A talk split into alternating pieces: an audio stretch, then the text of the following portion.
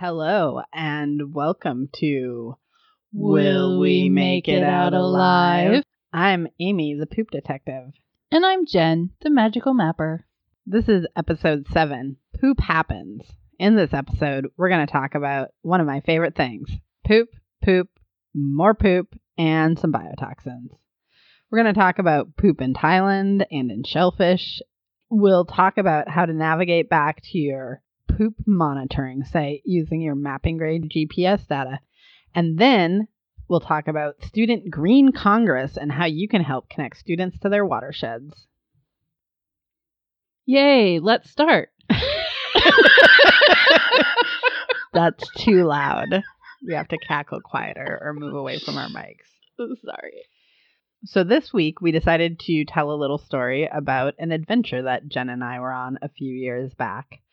We were in Thailand and we went to this place called Railay Beach, which is a peninsula um, kind of off of near Krabi.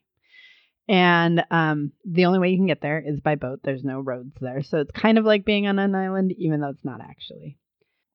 We actually stayed in a hotel there that it was like this concrete building. It had just been rebuilt from the, I think it was 2011 tsunami that Mm. hit Thailand. That whole area had been impacted by the tsunami. And so a lot of it had been rebuilt. Jen and I got back to our hotel one night later in the evening after kind of doing some shopping on the other side. And all of a sudden, my tummy didn't feel very well. So I had some charcoal because I thought that would help ease it a little bit. And it's so delicious. I don't know about all that jazz, Oh, but okay. it was in the pill form, not just like a chunk of wood. Oh.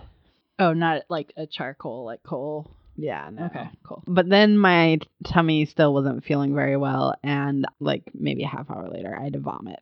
And at first, it was really terrifying because I vomited out black stuff, which of course was the charcoal that I had had, but I had forgotten that in the moment. So I was a little, I felt a little bit better when I remembered that I had taken that. I continued to just not really feel well. I was kind of like in and out of the bathroom every like 15 minutes or so. And at some point, I was kneeling in the bathroom and vomiting into the toilet. And all of a sudden, I felt the urge slash coming fecal explosion oh, of butt pee coming from my behind. I was able to like get my pants down a little bit, Oh no. but um, I'm pretty sure I still made quite the mess. And there was a waste basket there, but no like liner, and it was like some kind of like wicker woven basket. So it was basically just like the toilet, and I had to choose which side was going to be going into the toilet and what I would be doing with the other side. and so you chose. Well, that one it wasn't really a choice. it Oh, was just like it happened in the moment and I hadn't had the explosive butt pee yet at that point and I didn't know what that was like at all Oh. because it's the force of the projectile vomit. Like there's just zero control of the muscles. Right. There's nothing you can do to stop it. That sounds horrible. It was pretty miserable and you know like stomach ache and I thought maybe I might die. It's possible. Ugh. Then at about I don't know, what did we figure 3 a.m. Yeah, I started not feeling so well. But Amy was hugging the bathroom. because I was basically just laying in there dying. And then I was like, Amy, I need to use the bathroom. And she's like, nope, too bad. I thought she just had to go pee, and I was like, no, I'm still like about to come out of both ends at any moment. I was like, um, well, I'm about to come out of one end. And she's like, well, you can go down and use the the public bathroom by the pool. Did I say that really? Yes. so awesome. I was very sick when this happened. but then she figured out, oh, no, I was getting sick too. And then I felt Yeah. bad and was like, uh, now what are we going to do? I think we had one uh, grocery Oh. bag Oh, and we were just yeah. like holding on to it in case one of us needed it while the other one was in the bathroom. Like there was only just one bag, and I was like so fearful if I started projectile vomiting again that would also come out the other end, and I would just have this one garbage bag, and you would be in the bathroom, and I would not know what to do. oh no. Luckily, we made it out alive. We did do 15 minute shifts in the bathroom Yes, where thank you one of very us would be in there for 15 minutes and then the next one would be in there for 15 minutes and we flip flopped until I don't know 9 or 10 the next morning. I really appreciate you sharing. That would have not been fun to go hike down to the public restroom every time. Yeah, no, I had no idea that's what you meant. We did have to order some more toilet paper, and they brought us up two rolls. And then, like, two hours later, we had to order some more toilet paper. Yeah. We are like, no, bring us more toilet paper. Don't make us ask you awkwardly again. And then they they kind of caught on to what we meant. So we were trying to kind of figure out what had happened because Jen and I hadn't really eaten a lot of the same food. We figured it was most likely food related. The next time we actually went to try and eat breakfast, we did notice something. Like they actually they had pretty good hot and cold holding of the food when we were there. Like they had a it was a nicer hotel and they had um a pretty elaborate buffet breakfast with quite a few different options, including an omelet bar. Mm-hmm. And what we noticed was it was like 10 o'clock in the morning, and they brought out a new bowl. You know, they just had those like stainless steel mixing bowls with the eggs already scrambled in there. So they brought out a new big giant bowl of scrambled eggs. And they took the little tiny bit of leftover egg from the last bowl and poured it in. And they'd probably been doing that all morning. And you have to remember, it's like 100 degrees out with 98% humidity. So Real hot. really good place to grow some bacteria pretty quickly. And something like norovirus is highly contagious, and that probably is what we suffered from. Probably. So, speaking of norovirus, Mm. nobody wants to eat poopy or toxic shellfish, right? I mean, I don't want to eat any, but especially not poopy or toxic. That's because she doesn't eat the meaty bits. That's right. Washington State Department of Health has a poop and toxic monitoring program. And their goal is basically to make sure that shellfish is safe for people to eat. Throughout Puget Sound, every month, different spots are monitored for fecal coliform in the marine water and from shoreline discharges. They also collect temperature and salinity readings, and there are mussel cages that they monitor for Vibrio in the summer. Pirate mussels? Pirate mussels. Oh. And they also do norovirus investigations in response to outbreaks. Mm. There's some staff that monitors plankton communities and temperatures to identify potential conditions for harmful algal blooms, otherwise known as HABs. Oh. They use a combination of State Department of Health, local health jurisdiction, and tribal staff and volunteers to complete this work. Staff uses GPS units to navigate back to the same location in the marine water. And Jen will talk more about that in our GIS tools section. Yeah. Also, as we talked about in episode number two, Victoria's pooping habits, fecal coliform is an indicator of untreated human and animal waste. So mm-hmm. basically, their a lot of their program is trying to make sure that there's not untreated human waste coming in contact with shellfish that we're eating. That's a good program. Who doesn't like that? And basically, they're performing the monitoring to assess the safety for recreational and commercial shellfish harvest. Do you know why the sand is wet? Because it has water on it? What? No, because the seaweed. no! Oh no, are you going to tell dad jokes this episode? So, I don't know if you know this, but shellfish are filter feeders and they eat whatever's in the water. If there's toxins or bacteria or viruses, and they accumulate that into their tissues. The good news is, a lot of times they don't have a negative impact on the shellfish themselves, but just on the things that eat the shellfish, Oh. like people. If the shellfish feed on untreated human waste, they can pass on those illnesses and diseases to people that eat the shellfish. Yummy. Super yummy. Ooh. And then in addition, there are also programs for like biotoxins, norovirus, and Vibrio. And these toxins make people sick to their stomach, and then some of them can have much worse consequences, such as paralysis and death. Yeah, that's kind of a worse consequence, I'd say. Right? Mm-hmm. So, marine biotoxins basically are produced by certain microscopic algae, a type of phytoplankton, that are naturally present in marine waters. Normally, they are around in amounts too small to be harmful. Why didn't the two algae ever have sex? Because they're single celled organisms? Because they had a planktonic relationship. Oh, no. no. Wow. But a, a combination of warm temperatures, sunlight, and nutrient rich waters can cause rapid plankton reproduction or blooms Mm. or HABs. Uh huh. And that's when the illnesses start to show up. Hmm. And these affect shellfish, like oysters, clams, and mussels, and some of them also affect things like crab. Oh. Do you know how oysters communicate? Um, through their pearls of wisdom. Close. Oh. On their shell phones. Oh.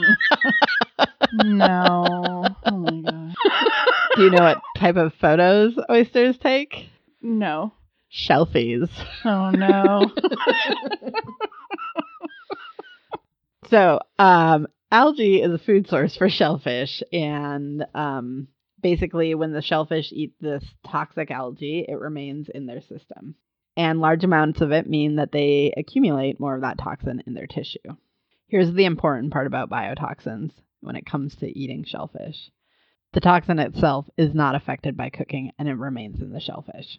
oh, interesting. And then if you get poisoned by it, you just have to wait for the toxin to naturally flush from your system. And they might maybe put you on like a respirator or something like that to help you breathe, but you got to just kind of hold on and make it through basically. I mean, it just doesn't sound worth eating shellfish to me. Whoa. Whack fact people used to taste test shellfish by licking it to see if their tongue got tingly. And then that's when they would say that there was PSP in the water, which is paralytic shellfish poisoning, which I'll talk a little bit more about in just a moment. Wow. Huh. And now they have monitoring programs to help us better guess when areas might be affected by these different biotoxins. Huh. So I might as well continue talking about paralytic shellfish poisoning since I started, also called PSP. This is the one where you can get tingly lips and tongue, and that can begin within just a few minutes of eating toxic shellfish, or can take a couple hours to develop. Eventually, that can move into your arms and legs. You can have difficulty breathing. Some people feel nauseous or experience a sense of floating. Ooh. And if a person consumes enough toxin, the muscles of the chest can become paralyzed, including muscles used for breathing, and the victim can suffocate. Sounds fun. Death from PSP has occurred in less than 30 minutes. Wow. There's two other main biotoxins in our area DSP, otherwise known as diarrhetic shellfish poisoning. And that one just causes nausea, vomiting, abdominal pain, and butt pee. Oh, that's with it. butt pee being the most commonly reported symptom. I mean, compared to paralysis and death, I it kind true. of seems not that bad. Yeah. And then there's also ASP or amnesic shellfish poisoning. And these are all from naturally occurring biotoxins. This one's from domoic acid, and it can result in permanent short term memory loss, which I think maybe you have. So maybe you did Oh. get some of this in you somehow. Huh. What did you say? Exactly. Razor clams and Dungeness crabs are most commonly impacted by ASP, and that's because it's more common on the outer coast than in Puget Oh. Sound itself. Fascinating. Whack fact sometimes PSP is inappropriately referred to as red tide. Meanwhile, there could be a red looking tide, such as the tomato soup bloom Noctiluca. It's actually not toxic to humans. So Hmm. don't just trust the color of the water to determine if you think there are biotoxins. There's a DOH map link on our website which shows shellfish closures both due to bacteria and to biotoxins. Hmm. So you can check that map before you go out and harvest shellfish to make sure that you're harvesting in an area that is most likely to be safe. Hmm. Some other things that people can worry about from eating shellfish norovirus basically is from coming in contact with untreated human poop or vomit. Mm. It's highly contagious. And shellfish accumulate the virus in their tissues when they feed on it. Fun. According to the Department of Health website, the most common symptoms of norovirus are stomach pain, projectile vomiting, and severe butt pee. Slight edit by me. Other symptoms may include fever, headache, and body aches. That sounds a lot like what Jen and I experienced when we were at beautiful Railay Beach. Yeah. I luckily missed out on the projectile vomiting piece of that, but the rest of it, Amazing. Yeah. What the shell? Did you know that people who eat raw oysters or undercooked shellfish are at higher risk of norovirus illness? Huh. And that norovirus persists longer in colder marine water, and we tend to see more shellfish related norovirus illnesses from November to March. I did not know that. The point of a pencil can hold billions of norovirus particles, and it only takes tens to hundreds to infect someone. Wow, that's not very many. Just stay clam over there, Jen. Whatever. what did the ocean say to the shore? Hi. Nothing, it just waved. Oh. So another thing found in the shellfish is Vibrio, and it's also naturally occurring in marine waters, normally in low numbers, and that doesn't pose a threat, but it multiplies rapidly in warm conditions. So fish and shellfish are more likely to be contaminated in the summer. Hmm. Again, symptoms include fun stuff like butt pee, cramps, nausea, vomiting, headache, fever, and chills. The illness is usually mild or moderate, and it can run its course in a couple of days. wow. So that's why it's kind of important to make sure the shellfish that you eat are safe. And if you want to avoid getting butt pee and have a better idea that the shellfish beaches are safe for harvest near you, like we were saying earlier, check out the harvest maps link on our website. And then you also want to get your shellfish cold as soon as possible after you harvest them and cook your shellfish in the summer to minimize the risk of Vibrio and in the winter to minimize your risk of norovirus. So just always cook it. It's up to you, but Oh, so the spring and fall you can eat it raw. or if you like would be more okay with getting Vibrio but less okay with eating Noro, maybe eat it in the summer versus the winter. Okay. So, what I'm hearing is that most of these things are naturally occurring, so there's not really anything that we can do about it, just uh, monitor to make sure it's safe to eat. But the part like norovirus, is that preventable? It is so like don't poop or vomit on the beach. And then also don't poop or vomit from your boat. Vomit is like fish food. And I think I just vomited a little bit in my mouth. Uh, I would say that's a good call. If you don't feel good, try not to go out in the boat. I think is really the take home message there. And then obviously wash your hands Right. unless you don't believe in germs. I believe in germs. If they find high levels of fecal coliform, try to find the source and Ah, yeah. remove that. Yes, they have all sorts of programs Yeah. that look at the shoreline impacts, hmm and they work with local health jurisdictions and Mhm. tribal governments to try to identify non point sources. Good. I'm glad they're doing something about the part that they can do something about. Yeah. Let's move on to talking about our GIS tools. Mm. So, we talked in episode two about GPS units and their varying accuracies. And this episode, I want to kind of follow up on that a little bit and talk about using GPS units to actually navigate back to the locations that you previously GPSed. That seems like a very helpful tool. Right? So, let me walk you through a scenario. I haven't heard this yet. hmm You'll love it. Jen was over there cackling earlier. So, once, long, long ago, in the land before time, there was a cat called the Poop Detective. This cat. Amy says no. this cat stalked the shores of Hood Canal, searching for fecal coliform. Meow. She took samples of water from outfalls, rivers, and streams, placing the sample on her tongue Meow. to detect whether or not poop was present. If she found poop, she slinked up the outfall or stream, keeping her sharp eyes out for the source. Once she found the source, she worked to fix the issue. Meow. So she needed to be able to sample the same sites repeatedly to determine whether her efforts were fruitful Or poopful, you could say, or poopless. in the end. Yes. So in order to do so, she drew petroglyphs on the rocks. I learned it from watching you, Jen. This was problematic, as sometimes humans living nearby would paint the rocks or move them. She needed to find a better way. Once she found out about GPS technology, Meow. she started collecting the locations of her sample sites with a mapping grade GPS unit. Now that she had accurate locations, how to get back to those exact sites? This is where wayfinding comes in. She used her furry paws to load her sample sites back into the GPS unit, along with some other helpful GIS data such as aerial photos, roads, and water features. She then used the wayfinding or navigation feature to skulk back to the exact site. She still used her tongue to detect poop, though. Meow. Others have tried to get her to send samples into the lab, but her poop detection skills are unsurpassed. I'm just like those poop smelling dogs, only better. So, as you may know, navigating back to a specific point can be a critical part of the process in certain studies like water quality monitoring. If you're able to get back to the general area, that might work for some studies, but if you need to know which outfall pollution is coming from so that you can trace it back to its source, getting back to the exact outfall is important.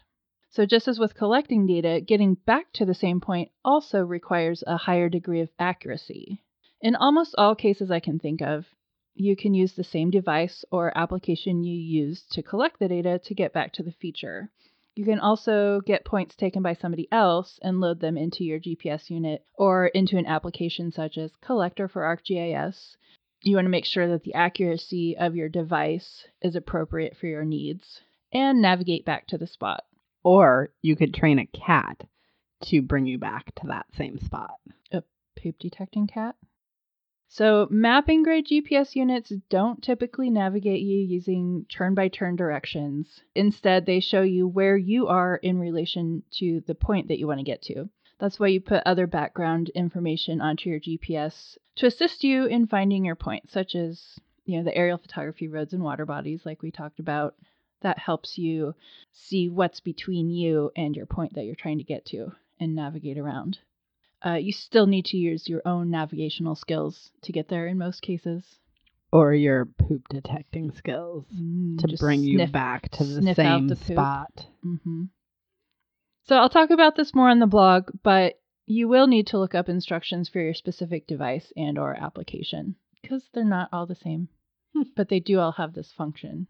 That is something that's very useful for any Mhm. kind of monitoring or sampling to kind of get you back to the same spot that you were at so you can collect comparable data from that point. Exactly. Speaking of collecting data from a point, Let's talk about our citizen science. Today, I wanted to highlight the Green Congress. ooh, is that like part of the new Green Deal? Nope. Although if you Google it, that's all that comes up. Hilarious. Don't worry, we already Googled it for you though, so you can just go to our website and get All the directly to the Mhm. correct page without having to read through all that new Green Deal stuff. hmm The Green Congress covers South Puget Sound and Nisqually River watershed school districts. It started back in 1992 with around 100 students. Wow, I was barely even born then. Huh, whatever. This year, they have over 500 students from fourth grade up through high school. Students form groups, and each group monitors a site in one of the South Sound watersheds. They perform monitoring two times, once in October and then once again in February. And then in March, they get together and present their findings to each other at the Green Congress. And students talk about what the results might mean. They talk about their watershed, land use, characteristics, etc. And they also celebrate sites that meet water quality standards, so it's not all just doom and gloom. So once they present their findings, they also brainstorm solutions that can make things better in their watersheds. So in the afternoon, the students attend workshops on topics such as making bird boxes or how aquatic insects can tell them about a stream's health and discovering the power of nature through journaling and art. So, if you're interested in the Green Congress, they could actually still use a few volunteers to help out with the event itself on March 21st at the Evergreen State College. We'll put a link up on our website to the place that you can sign up to volunteer. If you're interested in helping the students with monitoring, they always need volunteers for that as well. Again, they monitor in October and February. Well, well, well. What do we have here? Did you know that Stubbs the cat has been the mayor of Talkeetna, Alaska for the last 15 years? Nope, did not know that. There are some other programs in Washington that are similar. The one that I found was in Clark County, Washington, in the Vancouver area, where the city and county run a program with local schools that and then they team up with a Washington State University campus in Vancouver to host the culminating Student Watershed Congress in May of each year. Hmm. So it's a very similar program where the students learn about water quality sampling and actually perform it and again present their results. There are several other programs where students learn about and perform water quality sampling, such as in the San Juan Islands and in Shelton, Washington, and I'm sure many others. And we'll link to some resources on our blog. Let us know if we've missed anything, and we'll add them to our site. Well, we've come to the end of episode seven. Thanks for joining us. We hope you've had fun and maybe even learned something. Today we told you about our adventure with probable norovirus in Thailand, Mm, keeping seafood eaters safe from poopy and toxic shellfish, and using mapping grade GPS units for finding your way back to that spot you were at one time. And finally, we talked a little bit about how you can help kids learn more about water quality monitoring so they can save the planet. yeah, put it all on the kids. We have some kind of sad news. Wah, wah. So, after our first seven episodes, which we put out every other week, we've decided to only produce one episode each month. What?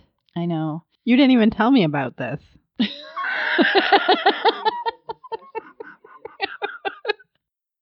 so, since we still actually both work full time and we do want to bring you hilarious and high quality content, we've decided to only release one episode a month. So, our next episode, episode eight, will be released April 2nd.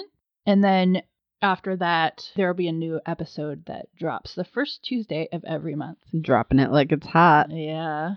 At least for a while. until Jen learns how to Google things for herself and doesn't need other people like me to do it for her. Uh, actually, until we get things a little more streamlined. But please do join us for our next episode Fling and Fish. As always, please rate, review, and subscribe on Apple Podcasts, Stitcher, or wherever you get your podcasts. And please let us know what you think about us at outalivepodcast.com or facebook.com slash will we make it out alive. Thanks for joining us. Until next time, Will we make it out alive? This is Amy, the poop detective, And Jen, the magical mapper. Signing off. Goodbye. Goodbye. Wah, wah, wah, wah.